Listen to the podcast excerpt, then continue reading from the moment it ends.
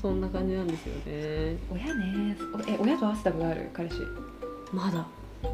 向こうにはもちろん会ったことあるんだけどなんでえあのお家行ったらいるあ行ってたからそうだねそうそうお家だよしかもあの向こうのお父さんがあの結構あのおしお仕事がお忙しいお仕事されてて、結構偉いとこに偉いっていうかその地位が高めなのおでお偉いさん本当におお家に帰ってくることが少なくあらてらららでも帰ってきたらそのお母さんとか家族に会うために深深夜でも帰ってきて、うんもう朝一で出てくみたいな時とかもあるみたいで。だからもうなんかすごい彼氏のお父さんにマジで1回しか顔合わせたことしかないんだけど、うんうんマジで尊敬してるんだけど、うんうんうんあのお父さんにも 私がこう彼氏の部屋のドアが開いてて、うんこうしたらなんかしゃがんで「あまだかな?」みたいな時にお父さんこう上から階段から降りてきて「うんうんうんあみたい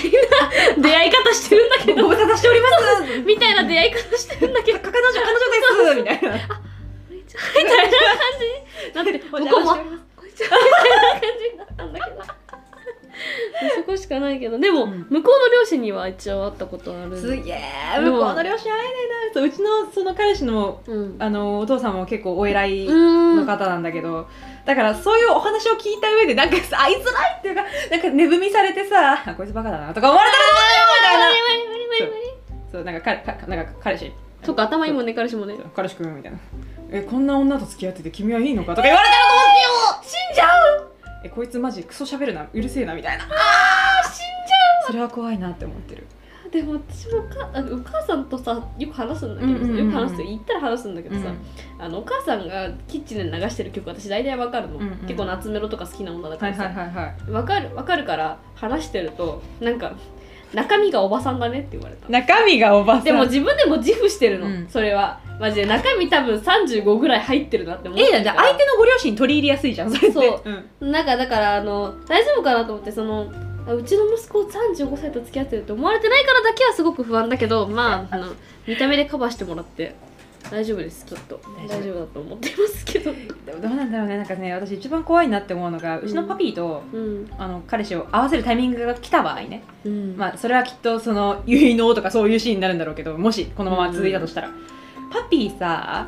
すげえ私のこと大好きでう そんう泣そくうじゃんだから私が彼氏の話をリビングとかでしだすとねどっか行っちゃうのすぐに馬の骨か分からんやつの話をするどとこの馬の骨かもわからんやつそうでそれでなんかママとかにこう今日のデートの話とかしてると無言でこう新聞を持ってあの自室にこもってしまうんですね でしかもなんか私に彼氏ができたって言った時も「どこのドイツだ」っつって「木刀でボコボコにしてやろうか」とか言ってあ本気じゃないわよ当然冗談みたいな分か感ってじる分なんだけかどってる分かってるそうでも パパ本当に私の彼氏の話聞きたくないみたいでそうでだからなんかねあの彼氏が車で一回地元に迎えに来てくれたことがあったんだけど「どんな車だ?」とか言って 「へこませてやる」とか「パパかわいい」とかかわいいねそうだから多分あの私の両親と彼氏が会うことがあったらパパ泣く多分マジで。えーかわいいよどうしようっていちょうっとモ話ニをタリングさせていただいやいね、てっていう話を彼氏にしたらさどうしよう俺市内とか持ってった方がいいのかなとか戦うなよそうだよ初対面で戦うなよもしむし持っていくなら盾だ よそうだよここ戦うなよここだけで矛盾しないでほしいんだよそうだよ人どっちかにしてほしいお願いだから やばいなそう箱入りなんですっていううちどうなるんだろうなんかあの父親結構無言で威圧するタイプだからなあ怖い怖いなと思ってて、うち母親もあんま喋んないのうん私こんだけ喋るのに、不思議その父は結構喋るんだけど家だとあんま喋んない、ん喋んないっつうかなんかあんまねうるさいから喋んないでって感じではあって私反抗期だから今さわいそでも反抗期だから喋らせご両親喋らせて だからあの母親は本当もともと無口だ し、だからね本当どうなるんだろうってまず顔合わせの瞬間にやべえ全員無口じゃんそう不穏な空気が流れたらどうしよう、た私が一人で「えーこんにちは!」とか一人で言い出すから司会進行みたいな感じだよね「えーっといか本当だねがあいかがですか?」みたいな。のゆいの始めたいと思いますはいどうぞよろし本日はお日柄もよく、はいあのじゃああのあのあの初体験初対面同士でとか言ってねあの 若い人同士でみたいなあとは若い人でみたいなこと言い出す私が言い出すっていうねダメだよ絶対ダメだよね主役が司会しちゃダメだそうよなんだよ絶対主役しちゃ、うん司会しちゃいけないのにやばいなと思うんですけどうんまあ私はね向こうのご両親とうまくやれればそれでいいんですけど、ううんうんうんねどうだろうってでもさこれ結構難しくないよくなんかツイッターとかでさその嫁姑そう系のさやつ見るじゃんそうなんかめっちゃ揉めてるとかうん姑がクソみたいな感じの話よく見るじゃない、ああいうの見るとさなんか相手のご両親ってめちゃめちゃ大事じゃない結婚大するに事あたって大事大事大事大事大事大事大事生活のクオリティ変わるよね絶対変わうんるどれだけ干渉してこないかっていう部分と、うんうんあのでもどれだけ育つ方がいいかみたいな部分と、うんね怖いよねここ多分結婚するときにさ相手だけじゃなくて相手のお家までちゃんと見極めなきゃいけないっていうのがさそうそうハードル高いよね結婚ってね高い高い高いだからマジね世の中なんだろううん両親すげえよく結婚したなって感本じ当にあのね家庭を作ることの大変大変さをね、うんやっぱりね実感してくるよだねから他人とさ運命を共にする決断をするってやばくない、本当にやばい普よ通にだってああもうダメだ別れようっていうのがさ今まで通り手軽にはできなくなるわけじゃん、うん怖っうん怖いよマ怖っで結婚は墓場とかいう意味がさこの年になってちょっとだけ分かるようになってきた早いそう早い早いけど、まあ、なんか人によっちゃ墓場なのかもしれないそうねもし人かしたらによっちゃ墓場だと思うし、人によっちゃ天国やうんねなあそうね本当にそうね何このしんみりして話てかなんかよく思うんだけどさねえねえ私も福ちゃんもなんだけどさおばさんっぽくないおばさんっぽい、うんえすごいもえ精神年齢おいくつですかみたいな多分ね、うん、実年齢より多分手年齢っていうかあの言葉のチョイスうんなんとかなのよそうなんとかじゃない、うん本当 なんかなんだろう福ちゃんは割とそっち側だから全然違和感感じなくなってたんだけど感じないけどこねの間ね冷静になんかその自分たちのラジオ聞いて思ったの、うんババババアわかアる、うん、うちらババあアの井戸端会議してるおばさん完全にいやスピードもそうじゃんそうそうそうそうそうそうなんか近所のなんとかさ んがさなんとかさんちの息子が離婚したらしいわよとかあらやだみたいな そういえばうちもみたいなそうそういうテンションなんだよねそうなんだよなんかねあのね一般的なね20代在学生女子じゃねえんだよなうんまあでも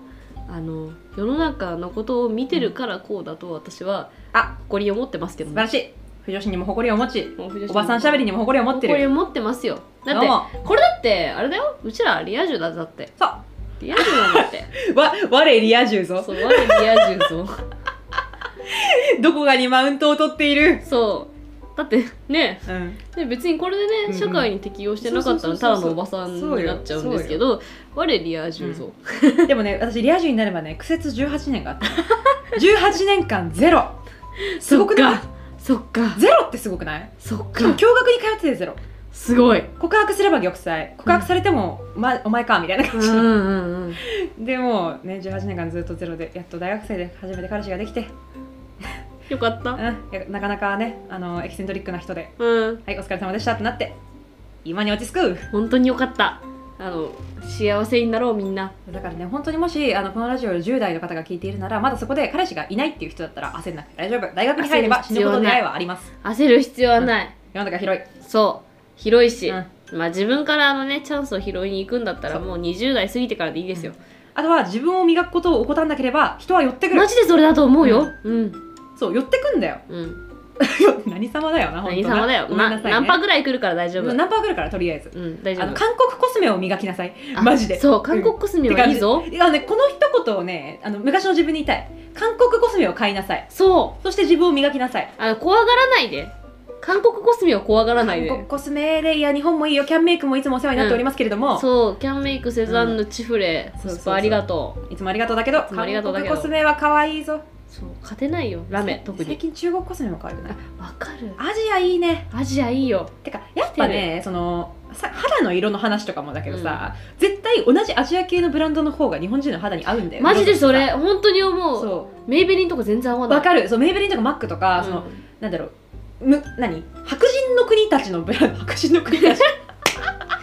やばいんだやばいやばい江戸時代の人みたいな今ことの言っちゃは今っのはダメだたぞそう江戸時代の人みたいなこと言っちゃったけどそう欧米の方々のねそうそう欧米素晴らしい素晴らしいうん言い方はそうあの欧米の方々の あのブランドは割とね黄色人黄色人種の肌には合わないことが多いような気がす合わない合わるファンないなんかデーション一つ取ったってさ全然違うじゃんそのこっちは黄みが強い肌だけど、向こうは赤みとかを消うすんタイプじゃないうんだから、ね、絶対同じアジア系のやつの方がね映える日本人はそう入ると思った私もそ化粧品なんかでメイベリン使うんだったらマスカラとかになるしうマスカラあれ伸びますようね、んなんほんとそういう部分じゃないうん、とうんうんあ肌はね危険だよわかる危険だよリップとかもちょっと合わなかったりするうんうんああとなんか成分が強かったりね、強い強うい、ん、ね何なんだろうね匂いとかもなんかちょっと違そううそうしそうそうなんかまあ感性とかね体質も全部違うからねやっぱ人種ごとにね、うん、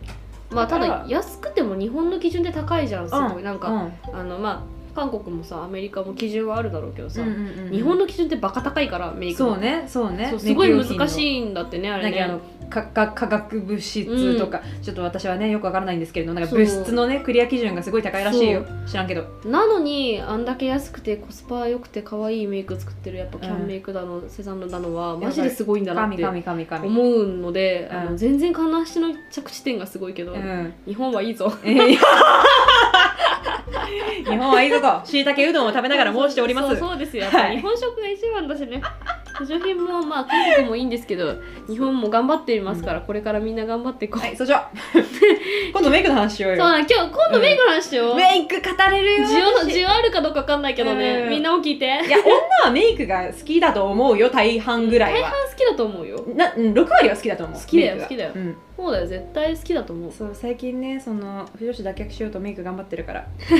不女子脱却はしないわうん不女子をカモフラしようとそうあの隠れ女子とか隠れオタクは可愛くなきゃいけないかそうらファンデーションで隠してるから全部言っとくベけどタベタ言っとくけどみんな可愛い顔してる女全員オタクだから言っとくけどないやそうよちょっと偏見ですいません偏見ねちょっと怒られない から大丈夫大丈夫大丈夫かな大丈夫大丈夫いけるいけるいけるいけるいけ いるけるか やばいくしゃみ出そう出ないごめん全然出なかった出なかったこ宣言すると出ないんだよねあーもうやだ引っ込んだあーもう花粉やだ日本好きだけど花粉は嫌マジでほんと杉杉杉を撲滅しろ杉撲滅杉の芽株だけを撲滅しろヒノキもさよならしてほしい、あのビニールハウスの中で育ててくれそうわかるお願いだからあの木木木と木だけであの受粉し合ってくれゆり子が言ってんなかったっけうん杉伐採みたいな 昔えゆり子どんだけ花粉嫌いなんよかったでもマジで仲間本じゃ当んねそれ結構ねマジで実践してほしいしんどいんだわ花粉がしんどいマジででも桜もダメだからさなんでえ桜花粉めめっちゃ桜花粉喉と耳にくるんです私あれ初めて聞いたじゃあ今やばいじゃないまあだけど今はまだそのお花見を長時間したりすると無理なのよ、だからあらまあ花見に行ったとしてもマスク外せなくて、うんうんでも今年ってみんなマスクつそうけてだるじゃんねだから、、うん自分もマスクつ何も言うんじけられるからいいんだけどマスクつけてないとしてみんな花見だとはねゃないうんパーってしてんじゃん化まあそうね粧もしたいしさ、うん外すじゃん、うん次の日とかその夜に喉がイガイガしてあらららら耳が痒くてすごいみたいえー桜花粉って初めて聞いたわなあるんだよ全然あるよアレルギーって何でもあるからねアレルギーなんでもあるよ友達金箔アレルギーだよ金箔アレルギー、ん金箔アレルギーっていついつ出てくるのえなんかあ金箔の京都で金箔アイスみたいなああーのソフトクリームにさ薄い金箔ペッて貼り付けたやつあの名物アイスみたいな感じの、それを食べた時に発覚したらしいすんごい体調悪くなって病院行ったら金箔アレルギーですねって言われたらしくて、まあうん一生のうちで金箔食べることなんてそうそうないから大丈夫だけどただびっくりしたとか言って私アレルギー検査したいんだよねあ分かる一回してみたいしてみたいよね、うん、それ上でなんかいろんな成分とかさ、